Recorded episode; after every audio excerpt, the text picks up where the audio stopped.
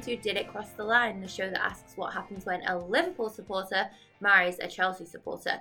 So while most couples are arguing about the new Spider-Man trailer and if Tobey Maguire will actually appear, we're arguing about who's going to win the big title clash this weekend. Oh, Chelsea decider. or Liverpool. I'm Rebecca and with me is my lovely if unkempt husband Alex. Do I look unkempt? Like, yeah. Fair enough. Just thrown on a band shirt, ready to go. I Yeah. don't look much better, so it's absolutely fine. Um, but yes, we are here. We are ready to go. It is a huge day at the time of recording tomorrow. Yeah. Um, when Chelsea play Liverpool at the five thirty kickoff, I do believe, and we are very Yes, well remembered. Thank you. And we are very excited for it. Um, obviously, we're also bang in the middle of transfer season. Just because of speculation and certain people being involved and stuff, we're not going to linger on that. Yeah. So there's no point until people have signed on the dotted anyway. Exactly. There's so much like he might go here, he might go there. We'll see what happens. We got a few more days of the window, Yeah. so but it's it's gone quite bonkers anyway. Like as if the messy thing wasn't mad enough. Now we've got all this going on. Quite, quite. Um, before quite. we jump into the football, I have to mention something. No, it isn't CM Punk return Oh, to wrestling. All of that gonna a big deal. And I was like, fuck me. Everyone knows how much I've been enjoying that. But no, Celeb MasterChef, I feel like we have to touch on the Carbonara challenge, do we not? Oh because we haven't spoken about that. Because I know people who watch Celeb MasterChef will have known that episode wound you up. I feel like they threw Didn't in. wind me up. I had an aneurysm. I'm now on like life seven of nine. I feel like they threw in that pasta carbonara challenge specifically to annoy you because the moment when Su Pollard said carbonaras are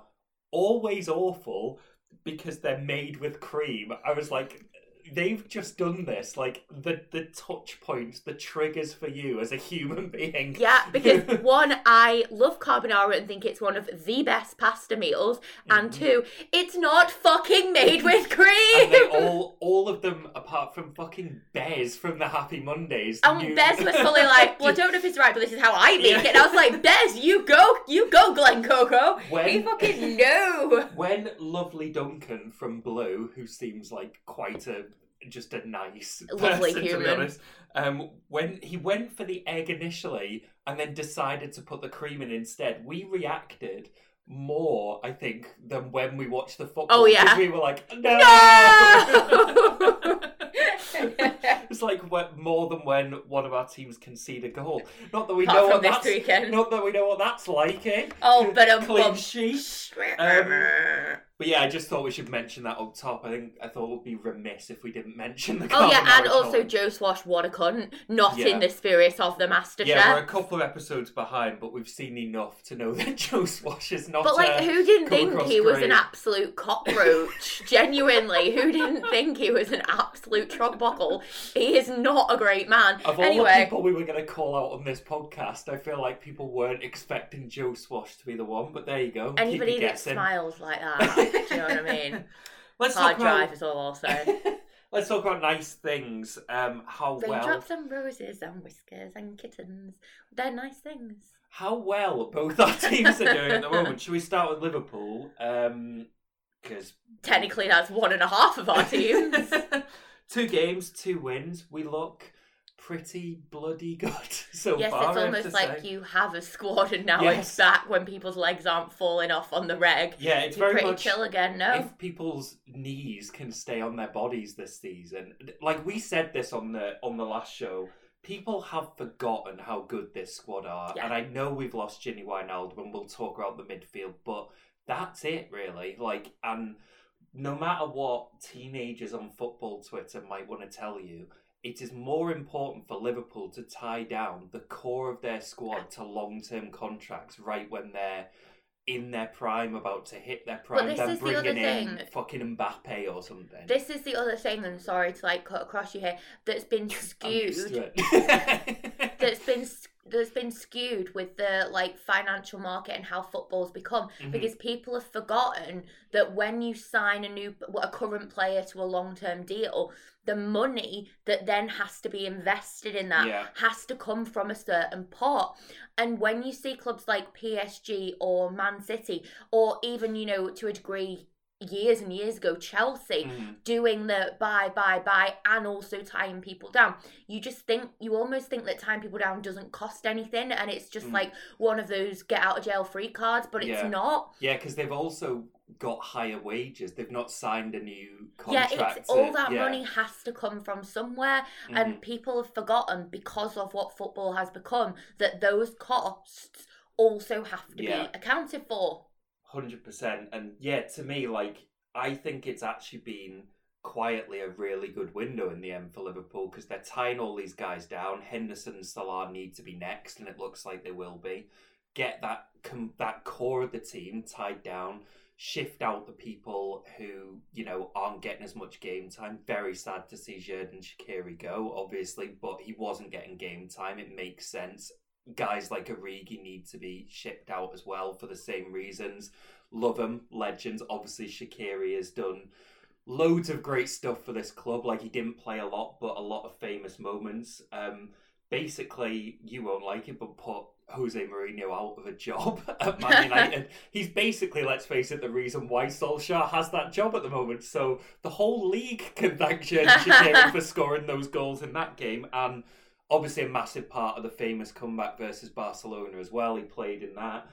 Um, so yeah, sad to see him go. I think it's a good move for him. But if i was a Origi, i'd just ask the ev if they wanted me oh my god, well, and just turn up at the ev and start scoring own goals we'll talk.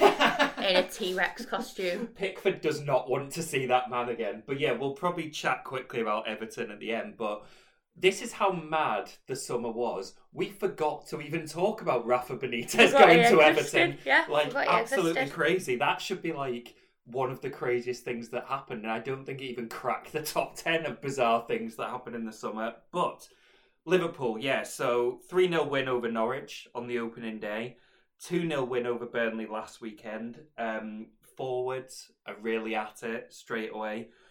Van Dijk and Matip. Oh god, they're back. They are back. Sorry, I've Why got... is your hand cut by your penis? You That's know not why. even a joke. You know why. Um, they, God, we've missed them, and that's not to say that the lads who did the job didn't do a phenomenal job at the end of last season, but you can see how much they bring to the team. The fact that Virgil van Dijk has come straight back in, which I wasn't expecting him to be in the first two games. Um, it was almost making me emotional seeing him and Matip just doing the basic Mm. defensive stuff so well. But the way that Van Dijk has just settled back into that rhythm and is ba- basically looks like the same centre back he was before that injury, which is no mean feat. Have such a bad injury, have so long out to just come back and look like you haven't missed a beat is Yeah. is crazy. Um, and you know, from like the coolness, obviously, the calmness in his defending, which we know, to the long passes, which was a really is a thing we really missed. That maybe a lot of um, people who don't follow Liverpool really closely don't realise what that adds to the team. That's straight back in there. And just lovely to see him shouting at all the other defenders again and telling them where to be. Like having him and Henderson on the pitch for the Burnley game was like ah yelling, yelling at all the players again. The leadership I remember, and Henderson another one just came straight back in.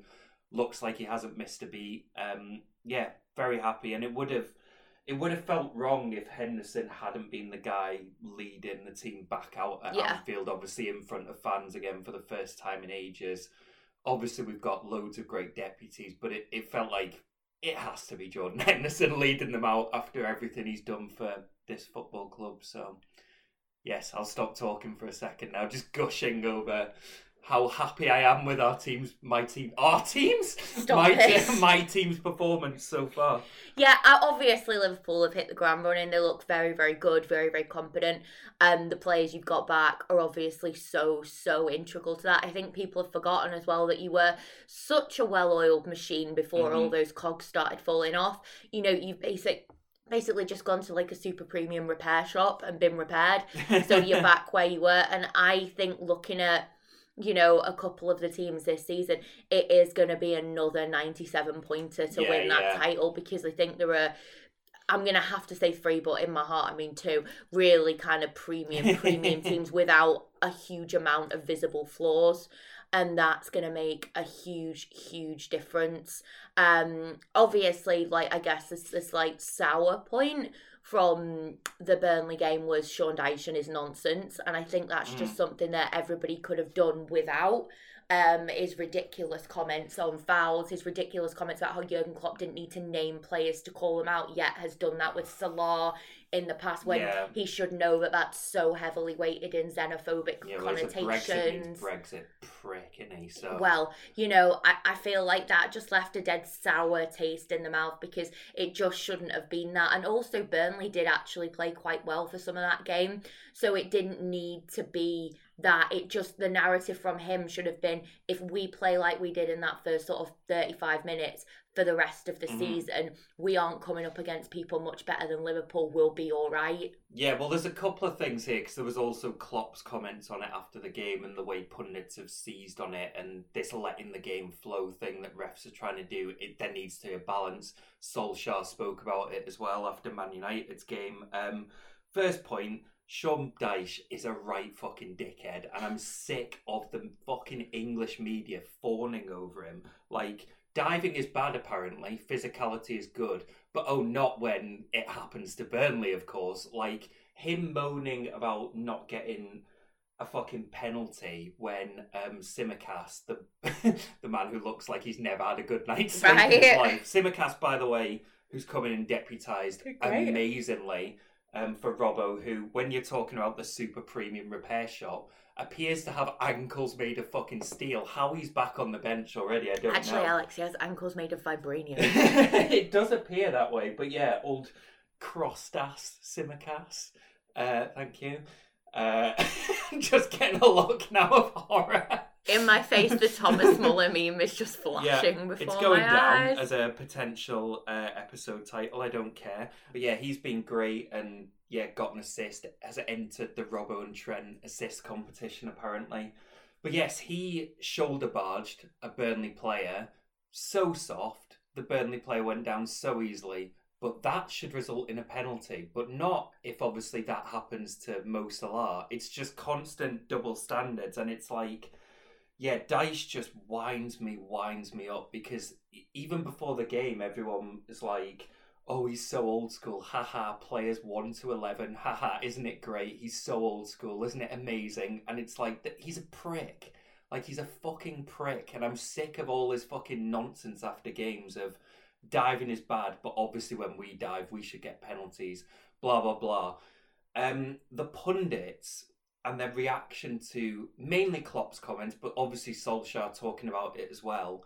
Um, after the game, so on Match of the Day, Jenas, Murphy, Shearer has written a column on it, and Shearer in particular should know fucking better. As I just think as I'm that's really funny because I've seen a load of people unsubscribe from the Athletic because of that. yeah, it's it's the athletic, you know, not we here to- flagged them last season actually Yeah, as they've- becoming slightly not what they claimed they were. this is the thing they set themselves up and look there's there's lots of lovely people who work for the athletic that we really like. This isn't to do with them but then that stuff has definitely started creeping in. And it was just so let's not analyze any of the points Klopp actually said. Yeah. which were basically correct. He wasn't saying you know he said and has said consistently teams play football in different ways. That is fine. Hmm there just needs to be a consistency in how this stuff is refed. And I'm sorry for Jermaine Jenas to, and I believe Danny Murphy did this as well, of acting like they hadn't seen anything in the game. Yeah. That, that why Klopp was saying this. At one point, Diego Diogo Jota, sorry, got basically German fucking suplexed off the ball, like grabbed round the waist, thrown to the floor.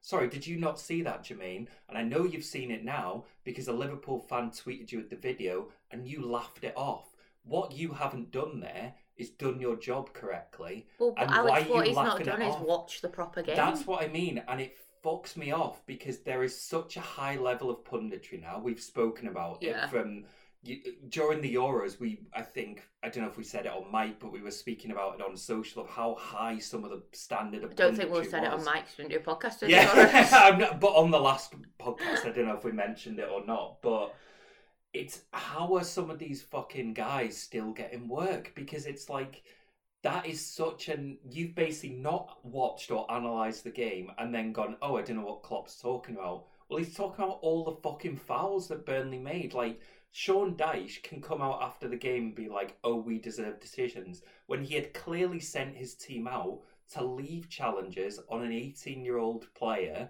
in Harvey Elliott who was making his Premier League debut. Some of the challenges on him were a fucking disgrace. And fine if they're going to leave stuff on a young player, but the the ref needs to get a handle on that. That isn't a wild thing to say. I, I hate Sean Dyche. I hate Burnley. I hope they go down. I have friends who are Burnley fans, and they're very nice. And I'm sorry, but your fucking manager is a joke. You're just looking at me like you've not seen me rant like this in a while. I have. I saw you rant like this during and after the game, and I'm every just- day since. I think what winds me up about it is people know what Burnley do. They're a physical team, blah blah blah. Don't then after the game act like they haven't done the thing that they do. Like they were physical, and you can come out and go, "That's fine." That's the way they play, but don't go the other way and be like, "Well, I didn't see any evidence of this." It's like you can't have it both ways. That isn't fair. Yeah, Danny Murphy appears to think that Burnley are like 2008 Barcelona. And Yeah. it's like, that's not quite where we are, chicken. Um, but no, obviously, I think the other talking point from your side is the midfield and, Yes. you know, the players who've left, the players who've come in, Keita as well, is polarizing Twitter. I think if you just play in the Gini role, you're either hated or loved, It's right? very yeah, because you brought this up when we were chatting the other night that some people weren't rating Keita. I obviously like follow the right people on Twitter from Liverpool fans because everyone seemed pretty happy with his performance for the last two games. But it is interesting that, just like you say, whoever plays in the Gini Wijnaldum role, how a certain section of Liverpool fans still don't understand how important that role is to the way Liverpool play. I It's baffling. I'm on the fence with the Keita thing actually Mm. because also I've seen people on my timeline who like I really like Mm. um n- not be as thrilled. okay. So I just want to see how it pans out. My main thing about Keita was the fact that he's just like a broken doll and Yeah. he gets injured so so so often. he definitely has to stay fit. That's a big thing. But for me, like he's come in and deputized pretty efficiently in the sense of that Gini role. He's got to stay injury free, as you say.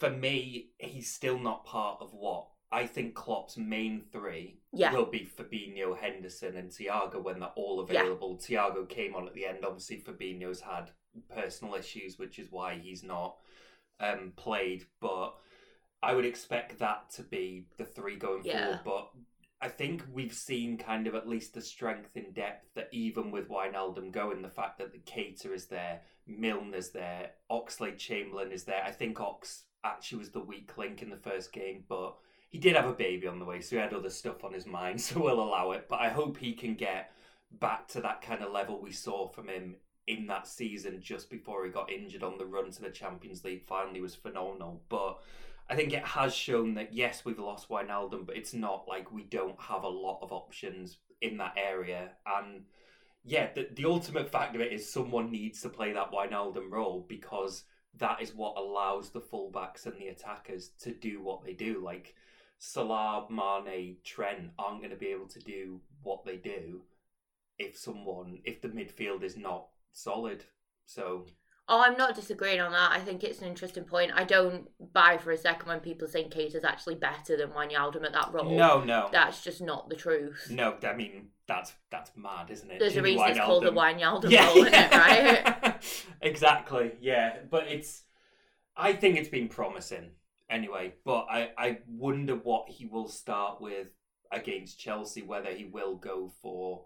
I suppose it depends when Fabinho's ready to come back in, but I would maybe assume that both Hendo and Thiago will start at one because Thiago also offers something Yeah. different that I think will combat the Chelsea midfield quite nicely. But uh, anything else on Liverpool, or shall we chat about Chelsea? Trent and Mane, well rested, is also a worry for the rest of the league. I would is, say, and it? it was demonstrated by that amazing team goal that we scored against Burnley, the second one. Do you know what else is a worry for the league? Lukaku. Oh wait, no, it's not because he's just a fraud in Chelsea. Useless according to most of Twitter.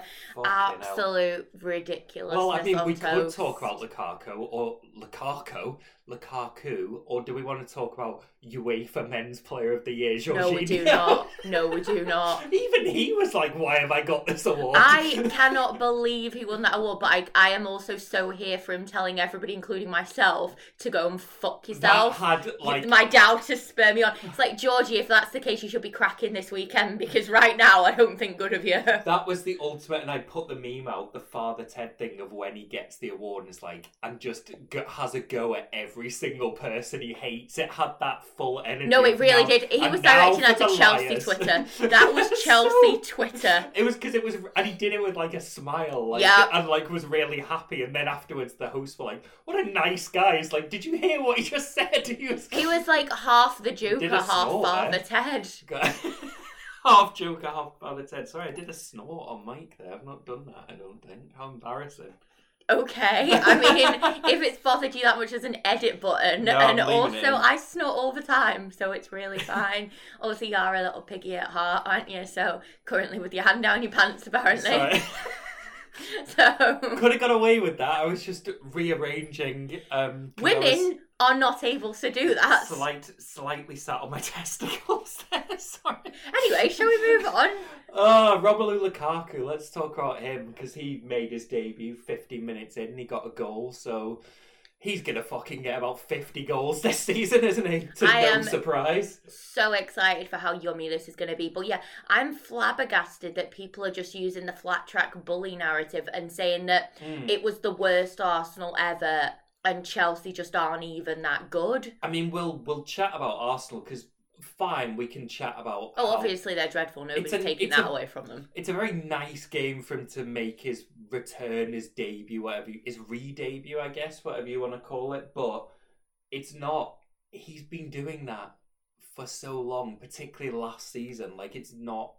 It's, Yeah, he has. I, I don't ever think he was a bad player. He's always been a very, very good striker. Mm. But he became truly, truly world class at Inter because Conte Yeah. just overhauled him completely from everything to do with like his diet and his like undiagnosed dietary condition that Man Yeah, United weren't smart yeah. enough to find out about. Mhm. So that's why he never looked quite right Yeah. physically. To Lukaku saying Conte made him literally train with his back to goal for for days Mhm. and hours and hours, and it's changed his game and changed the way he plays. You could see him doing that Yeah. in that game, like the way he was holding off the defenders, and he's got, I think, now the Brazilian original Ronaldo feel of there's the goal. You're not stopping me now getting to the goal and putting the ball in the net, and he can do that in a number of ways. And it's you know he's he's skillful. He can beat players, but he can. It's the strength as well, like the way he holds off like was it Martinelli desperately trying to hack him down? He, He- was like, "No, this ball is going in the goal, whether you like it or not." Genuinely reminds me of Drogba. Like Yes, he that's the other one. Yeah, has always said Drogba was his striking idol and Drogba was his hero. Mm. And the way he plays right now reminds me of prime Drogba. And I'm waiting for one of those goals that were the Drogba special against Liverpool and Barcelona, Nope, where he took it down, turned and yeeted it into the net.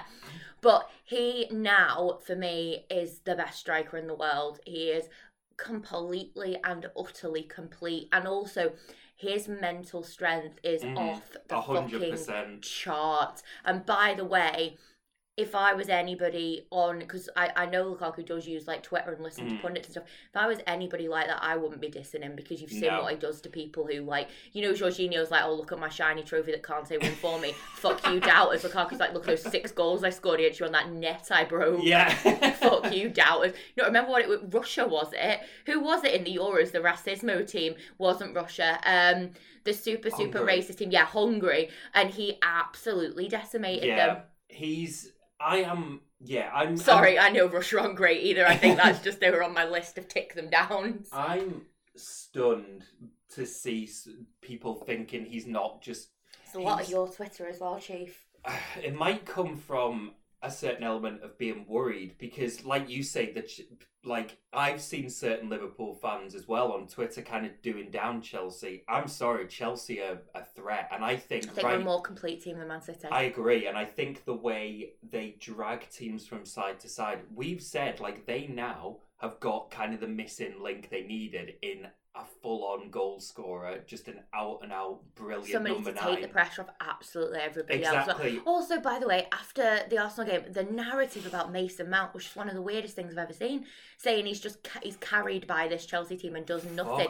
It's like I I do not think you are watching the same game. it's football Twitter to an extent, though, isn't it? It's like reactionary opinions to get like retweets, basically, and this happens to a ludicrous degree because, yeah, how you don't look at that Chelsea team, the Chelsea squad now, and how deep it is as well, and just the way they play because I know last season sometimes there was a possession for possession's sake kind of feel, it's because they weren't I think we had to do that last season. Yeah, I think that was something that Tuchel wanted us to do because we weren't as good as he needed us to be. And if you've got the ball, not much can go wrong, can it? A hundred percent. It's a way of defending. You defend by keeping the ball, and what they lacked was the striker, and you've got that now, and you've got as well. We were talking about Liverpool's midfield options. Chelsea have a lot of midfield options. No, you're not as good when N'Golo Kante doesn't play. No, that if I don't see Kante's name on Mhm. that team sheet, especially in a big game, I'm panicking. Yeah, and he sadly for Liverpool looks like he will now start that game. He came on for the last twenty minutes against Arsenal. Um, but it's not like when he doesn't play, you look shocking either. Like no, but I still solid. think there's a couple of little glaring gaps. that's it. Like it's just Not to like a Man City level, by the way. Oh, Will, don't worry. We're to chat about Man City's midfield because smug guy over here who, who saw his points backed up immediately. But yeah, I think, um, you know, with Jorginho and Kovacic, it's not exactly a fucking bad midfield. It's an experienced midfield. I think that's the other thing. You've got, similar to Liverpool as well, the combination of the younger players who are just about to hit their peak and the experience and you know Azpilicueta the man who never ages like you shared that It looks image like that photo from 10 years ago. it's ridiculous and he, doesn't look like he's had the level of like Botox Ivanovic has either. Ivanovic by Why the way why does his face not move? Ivanovic by the way who we were like that is him isn't it because he's he looks He's quite different morphing into a waxwork. meanwhile Essien another player looks like he hasn't aged a day Not by a the day, way. and he's still as like smiley and awkward as ever. Bless him. Um, anything else on Chelsea? I suppose we could move on to the Champions League draw on the back of that. Um, Tammy Abraham going to Roma. probably and be by the big way, one. he already doing Yeah. great. Yeah, looks like he's been was there it two his, assists in his, his debut? whole life. Although he did do a bit of trickery, and I think Mourinho was fully like, "You might not play for a month now." it's like that's not what we brought you in for, Come on, Tammy, we've spoken about this. There'll be no skill. Just get the get the ball in the net. That's all you're here for. But yeah, um, had to happen basically, didn't it? It's it's a shame. I think it- it's good for him, and it's also a good move for him, it definitely. says everything about his character and the type of person he is that he in no way balked at that move. He would rather go and challenge himself in Serie Mm-hmm. A and see if he can win a Serie A title at a team that wasn't really tipped Mm. for it than go the Arsenal. yeah, hundred percent. By the way, Serie A. You'd be better off going to West Ham. Kurt. yeah, that that move fell through, didn't it? Because I was I was saying last night when we were chatting that actually looked like it'd be quite a nice move for Zouma because he's not going to get game time at Chelsea, and I think with West Ham are showing a certain level of ambition. They're playing good football, remarkably again under David Moyes. But I feel like we need to show David Moyes more respect, to be honest, from what he's done at West Ham. Um, yeah, strange one for it to fall through. I thought that'd be a good move. But I was going to say Serie A, because of everything that's going on at Inter, everything that's going on on Juve, really fascinating title race Yeah. that Roma could actually be a big part of this season. Do you know what I find really funny as well? It's that thing that everybody always says. Who was it? It was Eto'o, I think, that said it. You can't compare Mourinho and Guardiola because one won the title, the Champions League with Porto, and one couldn't do it with Bayern Munich. hmm And if Mourinho did manage to win Serie A with Roma, that's another one of those look at what you've just done there, that is ridiculous type Yeah. management things. Whereas Pep's now just going to go after he leaves City in 23, which he's basically already said. PSG, He's going no, almost no, certainly. country. He said he wants to win a Copa America, he wants to win a World Cup, and he wants to win Euros. So he'll rough. pick the best team possible and go and do that. He can't spell, spend a hundred billion to improve an international team, though. No, but he'll go and pick the best possible Yeah, yeah. team, and he'll go and do that there. I mean, I I always think his link with Spain is a bit funny because he's he's so Catalonian. It- Mm. Now, see, if he went to the Catalonian side and we're like, we're gonna be the I'd new that, Spain, by the then I'd be like, well, all right, Pep, Can he- come to the proper boys table. Can he? You pull- can now look at Jurgen Klopp in the eye. can he do double duty, like pull double duty and do Spain and the Catalonian team? I mean, the lack of Spanish and Catalonian players in the Spanish team these days probably could.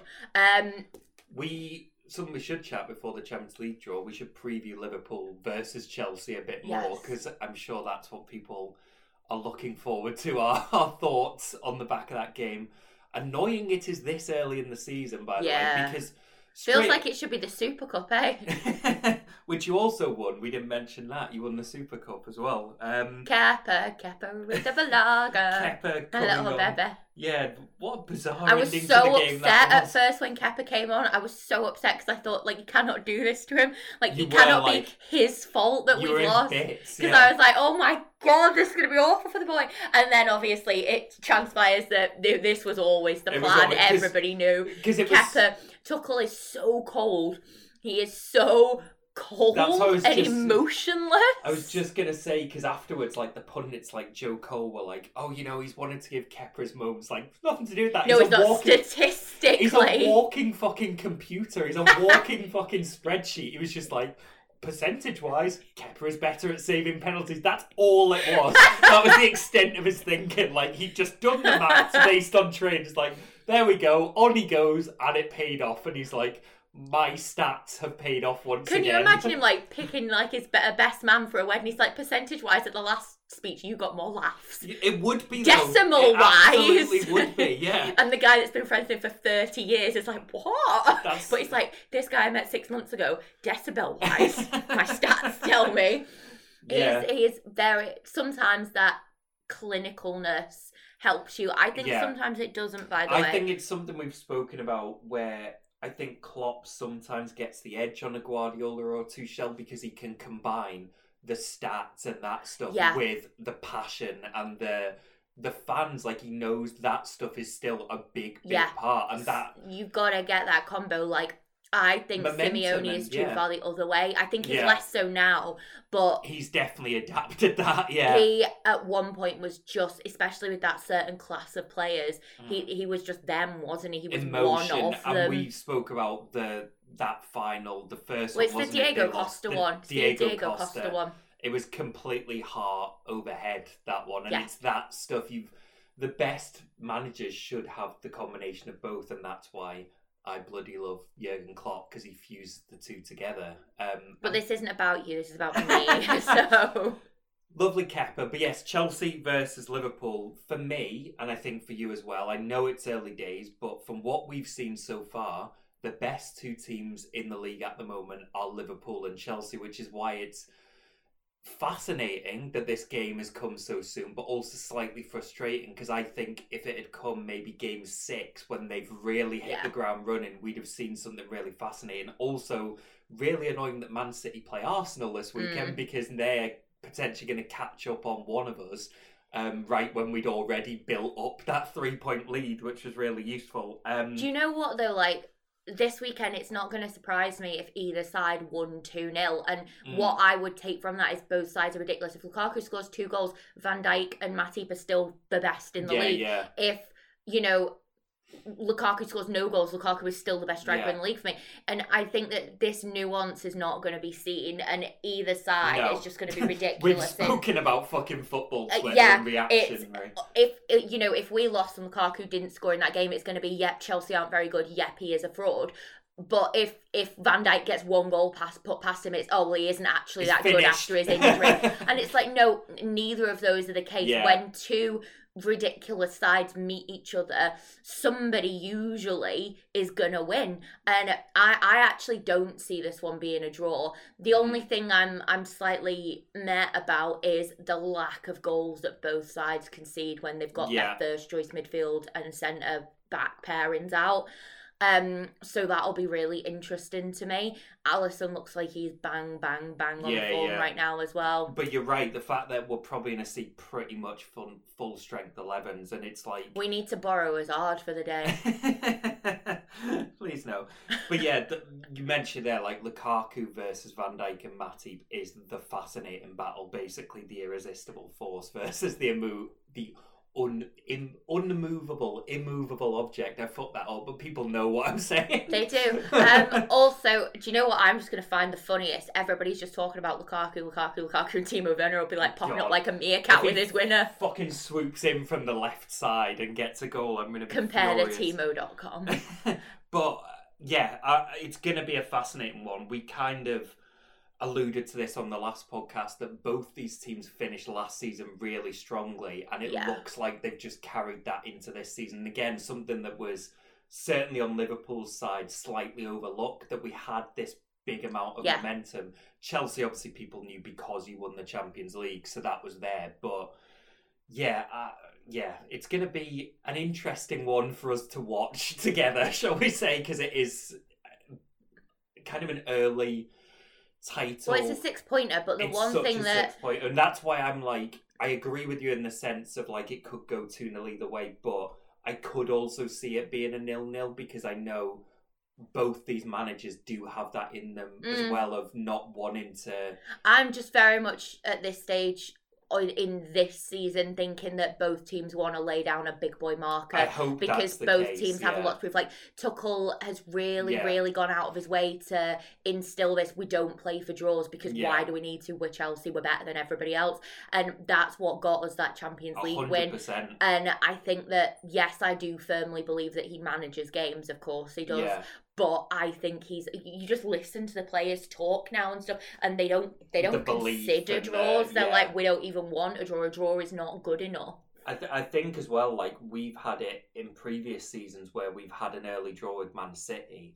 That stuff counts when these tight Yeah, races does. are so big, um, so close. Sorry, and I the think thing sorry the thing for me as well that we, we won't see now on our part but you might see towards the end of the season is we our big players haven't had that rest yes, our key players have all played in the Yeah, euros yeah. and played for quite a bit of it yeah, whereas most of yours have basically had the summer off. yeah. Obviously, with Salah, Mane, Trent being the and I, big ones, I think you might see that towards Maybe the end of the season. If you don't see it with Chelsea this season, it'll be next season. It shows because you know how Liverpool did that insane 18 month run. and then, and then everybody's legs fell off. yeah, so I mean, hopefully that doesn't happen because you never want to see that shit happen to players, to be honest. But yeah, I'm, I, it's fascinating. This game, it's so fascinating. I, I really don't know quite know what to expect. I'm really excited for it because, Yeah. as everybody knows, you know, if if Chelsea can't win the title, I'd obviously want Yeah. Liverpool to win it. But I am I am very much on the train of like we really really should be looking to win the Yeah. title this season. And I, I agree with you. Like, I don't want to see these teams approaching it like, let's get a draw. I want to see them. no, definitely not. Because that three points we've said like this is gonna be a fucking close title race this season and Yeah. that could play such a huge part if you know if that ends up being a nil nil it could factor in at the end of the season I also don't want to have the situation, to be honest, where Man City gain ground on anybody. It's just not something that I'm here for. again why it's like why did it have to be arsenal they were playing this weekend I like, know if, if they could have just played West Ham. I know someone who's actually going to challenge them. We'll chat about we'll ch- exactly or yeah Brentford. Um, we'll chat about those in a second. Champions League draw we should come on to. Um, little bit of a tasty one, isn't it? Yeah, I when you here. look at when you looked at the pots, pot two especially because pot one was actually a bit not garbage, but pot one was what pot two harsh. should have been. Do you know what I mean? Maybe the strongest. That's what I mean. You while, look at pot yeah. two and you pick up quite a lot from them, and you're like, ah, you are traditional pot oneers. Yeah. And you look at some pot oneers and you're like, how have you got to this party? like Paul. Where's your fake ID Paul gone? Villarreal uh, obviously get thrown in there from the Europa League win. Um, Chelsea's group not too bad. Yeah, I don't think it's too good a group either. Like, I never like playing a hipster team like a Malmo. I don't like going to Zenit. Nobody likes that travel. it's the travel, isn't it? It's yeah. the travel when you're also looking at a Premier League title run. Mm. Um, and then Juve is is a bit of a mixed bag, to be I honest. I, I- don't really know what to expect from them, but you know, you usually just think Juventus are still Juventus. I think, like you touched on, though, th- there were so many. We've seen from a lot of the groups how stacked they are. From what you could have got, I think that's not too bad when you look at like. I'm disappointed we didn't get Barcelona. I was hoping for it. That's the thing; they'd actually be a weak team this season, I think. But yeah, when you look at Liverpool and Man City's groups, for instance, it could have been a lot worse because Liverpool's group, fucking hell! Like I knew, I knew we were going to draw Atletico Madrid. I could see it coming a mile away. We couldn't get Napoli because they're not fucking in the competition this season. Although I was like, we'll probably draw them somehow, some way, even despite that. But I knew if we couldn't get Napoli, we're gonna get Atletico Madrid, one of the toughest teams we could possibly draw. Also Porto, who we seem to get every fucking season somehow, and then AC Milan is more of an interesting one. I believe we have a bit of history with them. Uh, I might have heard, but mad stat is that AC Milan have actually never played a competitive game at Anfield, which is wild. We've only ever played them in Champions League finals, which is a bit bonkers. Mm, I think groups F and G are a bit of the Joker groups, aren't they? Which is uh, annoying. There's a couple of hipster ones in there for sure. Like Dortmund's group is No, definitely. the Dortmund's hipster group, is hipster, but groups F and G are Jokers. Villarreal, Man United, Atalanta, Young Boys. Well, you say this. like- Lille, Sevilla, Salzburg, Wolfsburg. Like, you'd play any of them, wouldn't you? Well, you say this with Man United, and yes, on paper it's a nice group, but do they want to see Villarreal again after what they did to them in the Europa League final? That's literally why Villarreal are in pot one. So, yeah, Man United, again, we'll chat a bit more about Man United and what, you know, what they're like at the moment, because I'm still D, not D and E, you just expect Inter and Real to go, and then Yeah. Bayern and maybe Barca. Yeah, Bayern and should Barca still is- see that one. That's the other two in a couple of them aren't that. Yeah, the the really tasty one is Man City's group because we were making all the jokes, everyone was, that Man City always get easier groups, and they finally got a fucking difficult group for once. I mean, a group that is perhaps a sad comment on the state of modern football and Well- money in the game for it to be City, PSG, and Leipzig all in the same group. I actually think that the balls will have been heated. Whether I'm saying I do or don't believe the draw is genuine, um, I think the fact that they could stack up Ronaldo v Messi yeah, is something that they wouldn't miss out on. So they've done this as a just in the fucking last dance kind of thing. Yeah, I hope know. somebody's leg falls off and it's not Messi. yeah, Um, um, sad times for Club Bruges to be in that group. Well, you would potentially I'm not being say. funny, but I, I assume everybody outside of City, Paris, and Leipzig want Bruges to top that group. pretty much like. I'm just happy that City have got an actual challenge in a group for once, and yeah, Well, I've seen the fucking Carabao Cup draws are nonsense for well, them quite- again.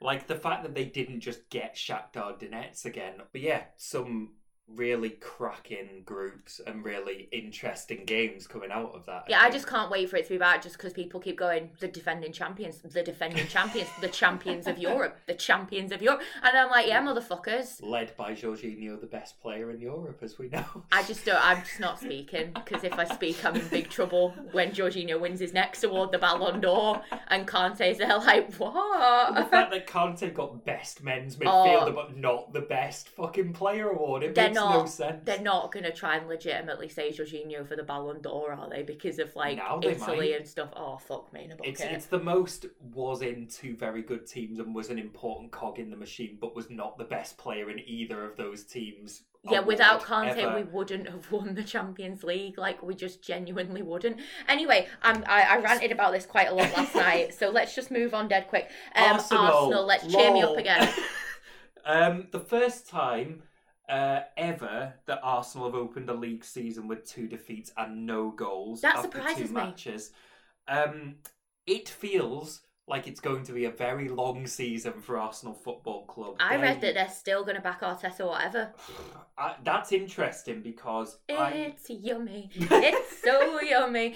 I have changed so much from my opinion of Arteta as a great manager. You can clearly see what he's trying to do at Arsenal. Now I'm like, I can clearly see what he's trying to do, and that's get them in the championship. I tell you what, how when we revisited those predictions from la- the start I'm of last season, of it's gone downhill so rapidly because you've said like when we were predicting that season, we were like, oh, we can kind of see what he wants to do at Arsenal. I don't have a fucking clue what he's trying to do now. I feel like on the level of Danny Murphy after what I've said about Arteta in last year because now It's- it's just I, I just don't know how against Brentford they were not prepared. Brentford haven't changed their tactics as they've come up. Brentford have played like this for a long, long time. This was the thing because the Chelsea match, Chelsea are just really good, and And it's- also like Arsenal are the perfect fodder. Yeah. While I'm not playing into the nonsense of like the Twitter, Arsenal are the perfect fodder for a striker like Lukaku A because look what 100%. look what Drogba used to do to them. But I think just generally, like Chelsea are obviously head and shoulders above them on every level at the moment. The way they stretch teams, use at every area of the pitch, you know, that is like you say, Arsenal are almost a perfect team for Chelsea to come up against. In that sense, you can see why they struggle to cope with it. The Brentford game, you're absolutely right. I know. We, we joked about it on the first podcast before the game. We were like, well, if there's any team you want to play when you're coming up as Brentford and slightly an unknown quantity in that sense of you want to play Arsenal because Arsenal can be got at and everything else. And also don't appear to have a scouting or research department this is anymore. the thing. So there is an element of yes, Brentford are new in the league. Yes, they're you know the unknown quantity in the league, unlike a Watford or a Norwich, who are still very similar to the Yeah, teams that played here last time. But You don't have to unlock a new level on the PlayStation to get Brentford insights, do you? You just yeet yourself down to a video recorder. this is the thing. Like you're absolutely right. They're not doing anything different. The long throws, in particular, like.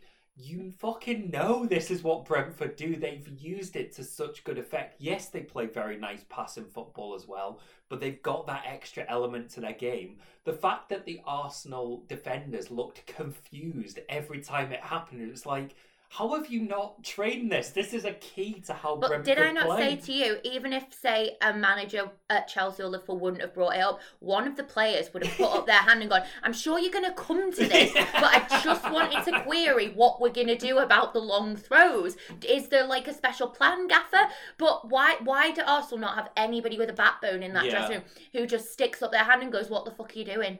But Mikel. maybe, but maybe like the players aren't watching Brentford in the championship because also, to be fair to the players, that's not their fucking job. That's the fucking coach's jobs to prepare for the games in front of them. But I, I get that, and I do, I do agree with that. But also, as I say, at your top top clubs, players are already Yeah. aware as well. Well, There's they- some level. One player. I'm not saying everybody because somebody in every team just couldn't give a fuck and, and, like Oh, about yeah. watching football, and that's more than fine. But generally, there's a player that chair is going to be used out Sorry, the window this week one more squeaky chair is back. Generally, there's at least a player in most teams who's who's actually obsessed with football and watches Yeah. all the games. But like, that comes to like a wider thing of the complete lack of leadership. You would say then there's experienced players there, but they don't look like they have leaders on the pitch. Like when you look at Liverpool, Chelsea, and Man City as well, you can clearly see they've Yeah. got leaders on the pitch who are the manager's voice on the pitch. Even United. Yeah, United I mean, well. the like- voices are garbage, but there is there are leaders But yeah, you can't team. say that people like Harry Maguire aren't leaders. What whatever you might think of their defending ability, even or Harry for, Maguire. even for like England, you could see him, Jordan Henderson. You know, they are players who are very vocal. And no, I are- didn't see Mm. Harith of Kane. Yes, well, we'll Didn't chat- see him on the opening day we'll- either. Really? Because Sky only mentioned it five thousand fucking times. I think. Um, to wrap up on Ar- up on Arsenal, um, yeah, they don't look good. The the team he put out against Chelsea as well was bizarre. It looked like. A, an academy side in places. I know, I'm so excited. odd. They just look doomed. And it's so It's- fucking. I mean, the most Arsenal thing of all would be the only win they'll get all season is against Man City. I hope they do, but it was like but they'll probably. I think they might lose about 6 1. I think on And the one is really looking, Jen. and that's just because of City's midfield issues. Let's be honest. But yeah, they I do not see now clearly what Arteta's trying to do. They look so confused as a Well, team. I read that they've said that um, Aubameyang could leave, Yeah, but he's just signed a new Where's- five-year deal at he- ridiculous money. where's he going? Like Well, it's not going to be Real Madrid if they're getting in Kylian Mbappe. exactly based on all the transfer talk, I've not seen much around Aubameyang. I've seen more around like. Well, I don't think anybody wants him. Aubameyang. Do you know what I would do if I had a squeaky chair? I would move my glass so I didn't have to stretch every single time. oh my you. It's been a while since the squeaky chair got mentioned. Um, yeah, sorry about that. Um, squeaky like Arsenal's um, Team, babe, not even Yeah, defence. squeaky and creaky. But yeah, Arsenal I think could be in for a long season and lol basically. Um, Spurs. Arsene lol. yeah, it won't make Arsenal fans feel better Do you know what it makes me think?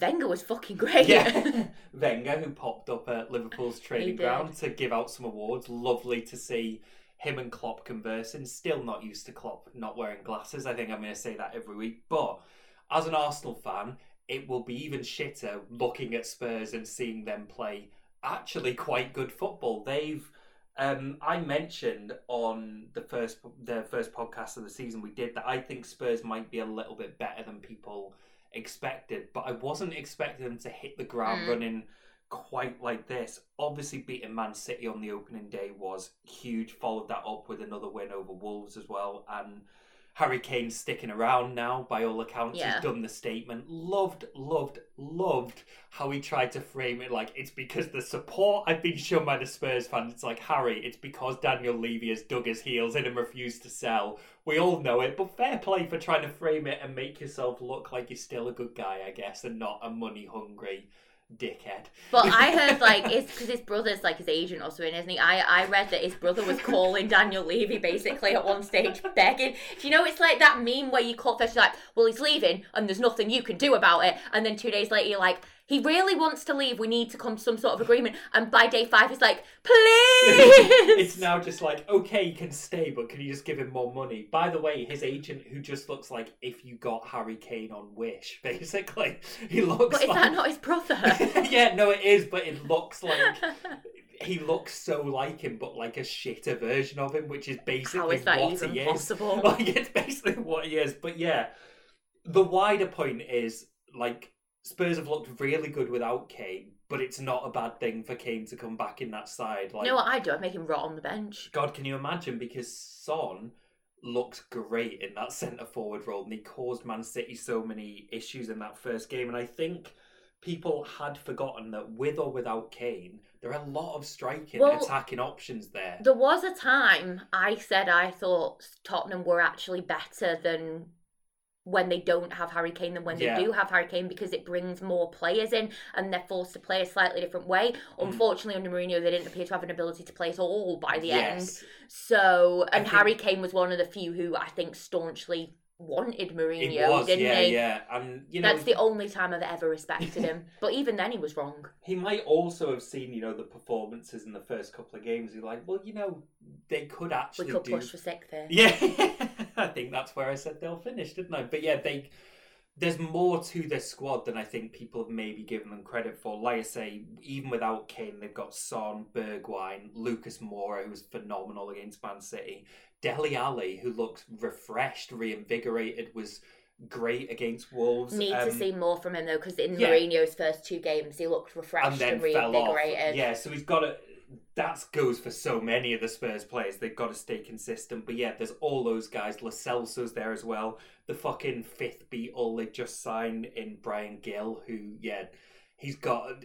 Have you seen what Bryan Gil looks like? He just looks like a fucking mod, basically. Like I have no idea what a mod his- is, and I am not familiar very much like- with the Beatles. He Well, you know I'm not. One It's time I conf- controversial. what did I confuse them with that one time? It was another boy The band Bee from the Gees. era. Yes, The Bee. Gees. Um, we'll move past that. But yeah, they've got a lot of attacking options. Um, and I think Nuno is obviously a really good manager. I think he can get a lot out of this squad, whether Kane, you know, he's obviously stayed now, but whether he stays Mm. long term or he doesn't. Oh, Kane's phrasing was interesting, wasn't Yeah. it? Because he said, "I will stay for the summer." So what's he thinking in January? January. you wonder because it, you know, there's obviously a lot of transfer stuff going on, but we don't know how any of this is going to play out. I'm just really glad we've not got him. To be honest, Yeah. I would have been really upset. No, Lukaku's what you wanted. also, you got. Like such a great human being as well, and he speaks like Mm. 10 million languages. I seen the other day just did an interview in French, just dead He's-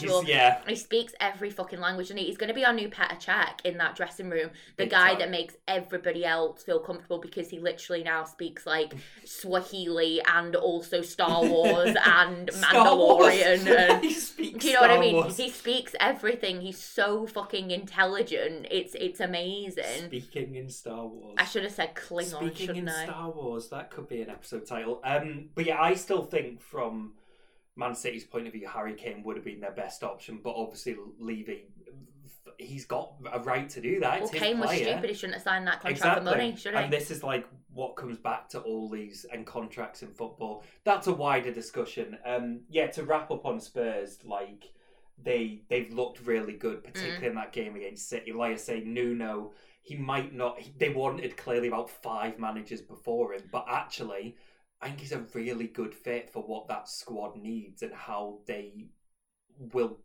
How they should kind of use the squad to play football because against City, the way they were winning the ball back so quickly, not letting City breathe in the midfield, Mm. counter attacking really quickly, they're set up perfectly to do that because they've got a lot of very quick attacking players and they've got midfielders who, if they're fully at the races, shall we say, they can have a very solid midfield too. Behind that, that Yeah. those attackers can build on. So I, I think Spurs could be very interesting if they can maintain this. Yeah, and obviously they did beat Man City. You can now just talk about Man City's midfield. I will Oh, just sit oh, back and relax for one minute. This is my moment. You have I mean, one minute. We do know, we have to caveat first that yes, Man City obviously rebounded with the 5 0 win over Norwich. They're going to do that this Yeah, season. regret 'cause they've saying got- Norwich would do all right. But to be fair, Sure, like, regret. Man City still have an overwhelming amount of phenomenal attacking players, so they are going to just run over certain teams. But yeah, didn't start the defence of their title as they would have hoped, and I was enjoying a very smug victory sip or two, watching all the midfield issues I said would be, you know, possibly be a thing for Man City this season come home to roost Mm. in the very first game of the season for them against Spurs. They that is their weak area, Yeah. and you know they can fucking talk again and again about how they need to bring in a hundred and fifty million pound striker, which by the way is an issue because the that was the most expensive eleven that's ever been put out, I believe, um, that they put out against Tottenham. And their bench was like, what, 350 mil as well. And then they're still after the game. People are being like, "Ah, they do need a striker though." It's like, why? The amount they've spent, how have they got any excuses? Like that is on the manager and that is on the board. Yeah, like no, they should is. have planned for this. And yes, they probably do need a goal scorer, but Gabriel Jesus isn't a fucking joker, by the way. And they can play a number of these players Also- as a false nine if they want to. this again is a flaw of Pep's management. If he doesn't like see whatever in a player, he just stops developing them. Mm. Gabriel Jesus' development has It- stalled. it's completely stopped. yeah. He looks a different player for Brazil because obviously the coaching he's getting over Mm. there and the way they're setting and up around strengths, yeah. and people like Bobby actually help him and stuff. Yeah. But you know, like the way Man City have just basically left him to rot is Mm. absolutely abysmal. Yeah, no, it is, and it's they have this overwhelming amount of attacking options. So I'm sorry that doesn't quite fly for me. And then I know they left for that game quite a few big hitters on the bench, but again, look when at, you're Man City, that shouldn't matter. Look second string. look at their fucking bench, and that is again that is the most expensive eleven that's been pl- that's Also, started can I just say, I love the way that excuses after that Spurs game were made here, there, and everywhere for Man City. Oh, Mm. players aren't back, or a couple of people Yeah, the yeah. But you had no squad Yeah, last season, and it was like they're 100%. shit. They were a one season wonder. But it's like you've touched on, like Liv- Liverpool had all those issues last season. Chelsea's players haven't had a rest. They've won both their Al- games. Also, last season we had Frank Lampard for half of it. You know what I mean? Come on. but you know, you've hit the ground running. Other teams have ma- managed it. You know, there's been a lot of players that have been out on international duty. So, yeah, fuck off with that one as well. But yes, the midfield, it's a weak area. This is not and it's great, obviously, for us as Liverpool and Chelsea fans. Man City are not this infallible Oh, you can cut right through them. It's like a knife on a hot camembert, isn't it? it was it was Slightly more premium than a block of butter. it was lovely to see, like because Fernandinho has been phenomenal for them. Yeah. obviously he has, but he does not have. He's not the same player. He's older now. His legs aren't the same. Like, and that is a weak area. You can and- see him when he's trying to drag people back Exactly. two years ago. Which, That's by the way, not a thing. Um, someone mentioned this to me. The way that Fernandinho, and he does, he's one of those that gets away with so much more. Oh yeah, Thiago is that now as well because you know if you book him for everything, he's going to get sent off. he Uh, gets sent off about three times. Casemiro being a famous one, if he gets away with so much more. Tanganga um, for Spurs did not get that same level, uh, and it was like he was just doing stuff that Fernandinho was also doing, but getting so many Yeah. more warnings from the referee. And when Hugo Lloris got called over, for yeah, for that, and by the way, Tanganga was phenomenal. very good. as Mourinho well. discovered him, didn't he? Any excuse to mention That's that. McSauce thing as well, isn't it? That's Yeah. now Tanganga and McTominay, both established Premier League players because of Jose Mourinho. Well, there you go. Any excuse in it, but yeah, the the midfield, like that defensive mid midfield position, has not been spoken about anywhere near enough. And the way, like I, I said with Spurs, they were winning the ball back so Yeah. quickly in midfield and just countering quickly. It's exactly when Leicester beat them last season. They exploited that flaw Yeah. again and again, and City just haven't fixed it. And they can bring in whichever striker they want to bring in, and I'm, you know, there's various being linked, then it looks like it will be a particular one, but that doesn't fix the midfield issue. And I mean, we'll talk about that with Man United as well because they've got quite a similar issue, funnily enough. But Man City obviously have a wealth of talent. What do they call that midfield now? McFred or something? McFred, yeah. McFred. And I was like to you, what? Why is McFred? And you were like, oh, that's what they call the midfield. Because it's like, I can't believe we're in 2021 and McFred is starting for Man United. Um, but yeah, just to finish up on Man City, um, that midfield is a weakness, and I enjoyed being proved right.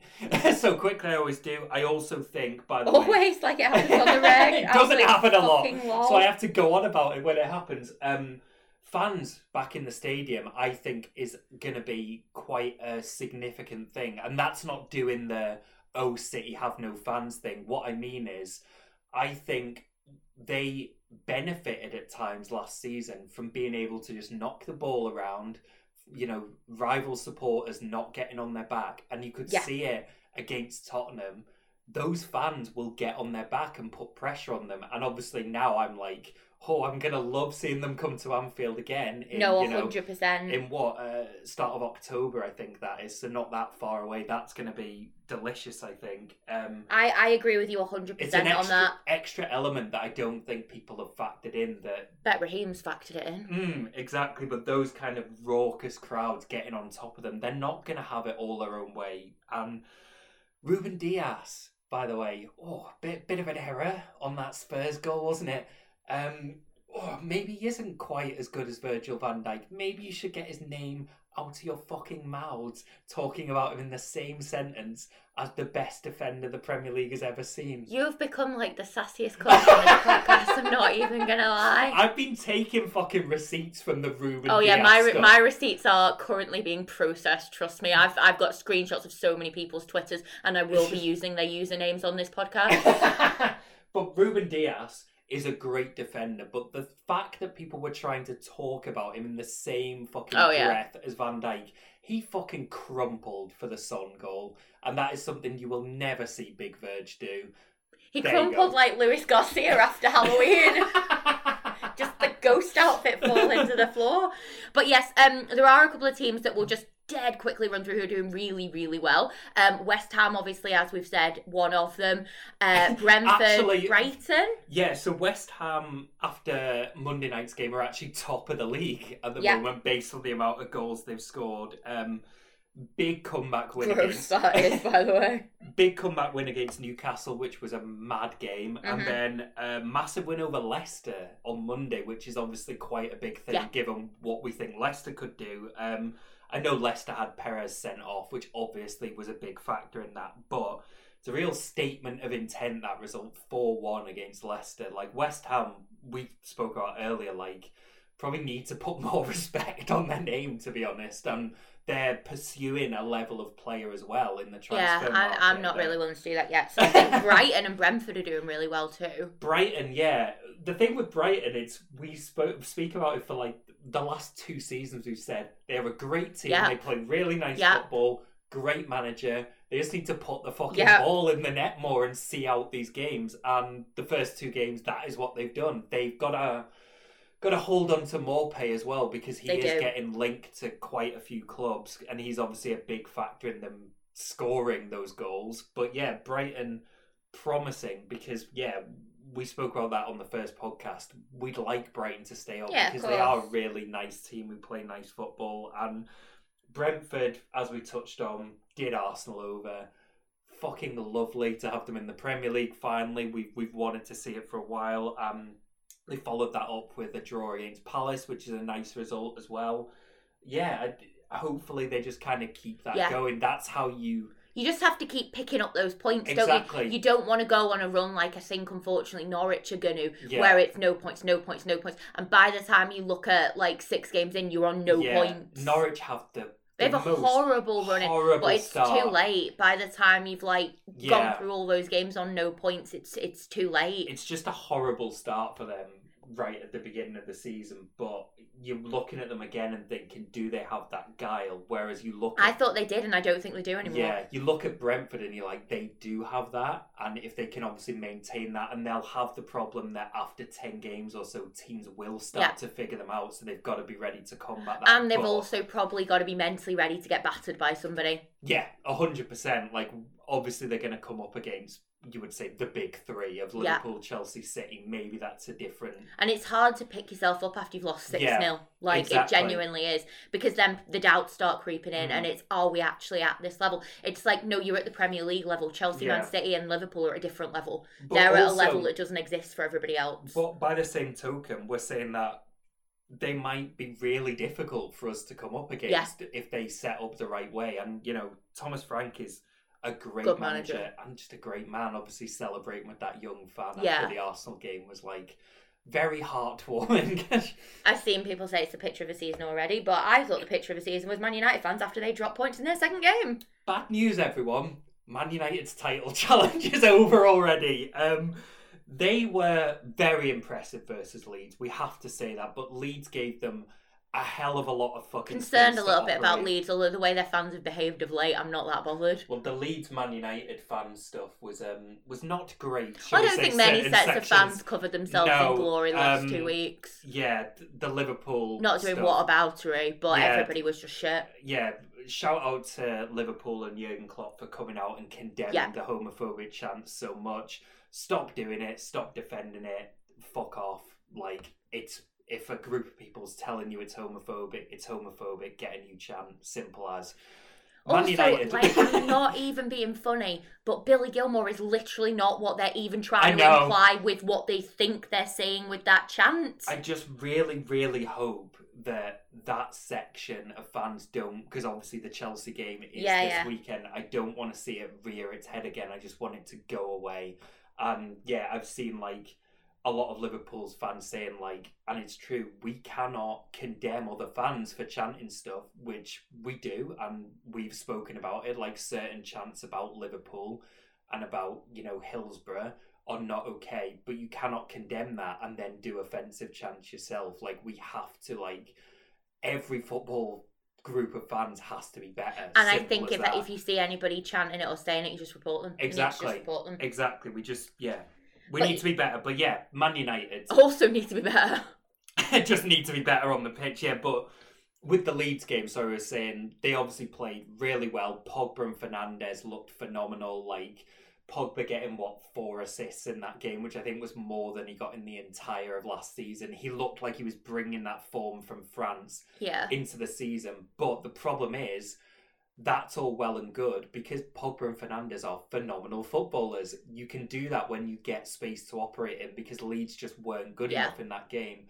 It's what you do when you play a Southampton who don't let you do that and they're gonna be solid and they're not Yeah. gonna just let you have it all your own way. They're gonna drop into a low block, and this is time and time again. What you do, Wilbur, is you rely on your manager to understand how you defeat a low block. Exactly. Or you realise your manager can't and you give Alex Scott a call because she seems to know She quite bloody- a lot about the low block. She bloody loves talking about the low block, and she'll tell you every way to get past it. Yeah, but she probably won't tell Man United because she's an Arsenal fan, so she doesn't want to tell them. Um, yeah, it's that thing of we've spoken about again and again. We spoke about it last season. That is where Man United and Solskjaer constantly come unstuck, and based on this evidence, they haven't learned any lessons. Yeah, me. this was I don't need lunch now. I've just eaten yummy food. But we said like Solskjaer is the weak link here. They can sign Varane, which is a phenomenal signing. They can sign Sancho. It helps if you actually put him on the fucking pitch, Ole. Yeah, I noticed, by the way, Pep, Grealish, new signing straight in, Yeah. basically. Us, Lukaku, new signing straight in. Yeah, you could argue with like Van Dijk and Yeah, us. He was straight back in. in. he goes. Because every manager with half a brain knows you just can't drop points Yeah. this season. And then, you know, you fucking Ole's like, chill, my man, Jordan. Yes, Sancho on the bench. Jadon, sorry. but like, why? Why is fucking Donny Van de Beek not getting a game? I, I just think that's one of the greatest mysteries of our Yeah. time after Where is Maddie McCann. It's what has happened with Donny van der Beek. I fucking love Donny Van de Beek as well. And like, obviously, I want him to leave Man United because you know I like him as a player. But it's just bizarre. It's bizarre that he's not getting games. It's bizarre that they're starting games. You know, we spoke about McFred, which is all well and good, but starting with Matic in that midfield against Southampton, like Matic has been a phenomenal footballer. But it's fucking 2021 No, now. Matic capped at 2001. and that's that's how the date said, out, isn't it? you know what I mean? Like, he's a decade past his best, the poor cunt. yeah, like, give him a rest. when they have so many midfield options and you're throwing in Nemanja his his legs must be on with super super glue at this point. Like, come on. But yeah, I I'm I'm your yummied at Man United. I just think we'll see same old same old. And then the other one that we just wanted to dead quickly touch on was Rafa and the Ev. the ever Oton. do, the ever doing all right. We just thought, yeah, They'll we, still be the Ev. yeah, we just thought we should quickly mention this at the end because, like we say, we we just didn't talk about the fact that fucking Rafa Benitez has gone to Everton, um, which is obviously not something we ever really thought we'd ever see. No, I didn't. Ev fans aren't happy about it, are they? But I think he was always waiting to come back to Liverpool, and, And then he, he realised now gone. it's just never going to happen because Yeah. after Klopp we know it'll be Gerrard and or even Lijnders then yeah, Gerrard. yeah, It's just there's no. I don't think Liverpool need to look back. No, that's the thing. Like, it is just a case that they're building like a dynasty there now, and Klopp isn't going anywhere. Fingers crossed for many, many years as well. Um, so yeah, I know he loves the city. I, I think he He still had that family base Yeah. there as well. That's Yeah. like why I think you know when Mourinho went to Tottenham, I think that played into it a lot. hundred percent Stuff like that. People forget that managers have families as well, and if they've had young kids when they've been at a club for three, four years, sometimes they just stay in that city. The kids want to hundred stay. Yeah, he's got he has such a connection to the city, and like everything he's done around Hillsborough And and, there's after the F. Can you imagine if he ends up there? When It will almost certainly do better. I would love that. Um, obviously, there's an element of disappointment that, as a Liverpool fan, he's gone to Everton, but not as much as the disappointment is for the Everton fans with him going there. And It's the irony- extremely weird because he's they're still punching above their This weight is the managerially. By the, way. the way, fucking irony of it is he's actually a really good fit for Yeah. what they need to get. Like he can get out of that squad, I think, quite a lot. Like, but I mean, we thought Ancelotti could as well, so I'm I'm taking no yes, assumptions there is a because they have. certain at, at a point they are just the Ev, but yeah, they're they're unbeaten Now so- they're the at the moment. Rev, the Rafa Ev. Nope. Wow. Um, I wonder what colour his so- Christmas is gonna be. I'd, I'd do it red just to really fuck him off. Knowing Rafa, he'll put both on there just to like because he's so like I just love I just love Liverpool. I just want everyone to get along. Knowing Rafa he just decorated like a tree should be decorated in fucking red and green like normal people. Um, but yeah, Everton, yeah, won their first league game, drew the second against Leeds, uh, won their EFL Cup game as well. You know, it's just funny, really, because Everton fans are fuming about it so much, but they're actually playing quite well. So they're stuck in a real quandary at the moment of And that's where I always like them to be. But Yeah. yes, uh, I think that about wraps it up. If Yeah. there's anything else. um no. Let's look forward to Liverpool versus Chelsea this weekend, what which is obviously the did it cross the line derby. Um no, you. it doesn't get involved. we didn't even mention no in relation to Spurs, did we? He's obviously happy that Kane's stayed and happy that Spurs are doing so well. But thank you very much for listening. Yes, as thank you always. very much. Um, thank you very much for your support. Support as always. If you would like to subscribe to the podcast, and please do. We're on iTunes, we're on SoundCloud, we're on Spotify, we're on Stitcher. We're on Castbox, we're on pretty much all the podcast apps, wherever you get your podcast. Please do subscribe because then the podcasts automatically drop into your feed as we post them. Also, leave those lovely five star reviews if you're enjoying this season's podcast. Uh, if you're not, just don't say anything. um, social media, we're on Facebook at Did It Cross the Line. We're on Twitter at Did It Cross. We're on Instagram at Did It Cross. The website is diditcrosstheline.com. The email is contact at diditcrosstheline.com if you want to get in touch that way. I believe that is everything. Um, Liverpool to win tomorrow, please. no, have a lovely weekend. Bye. Up the Reds, up the Blues. Bye.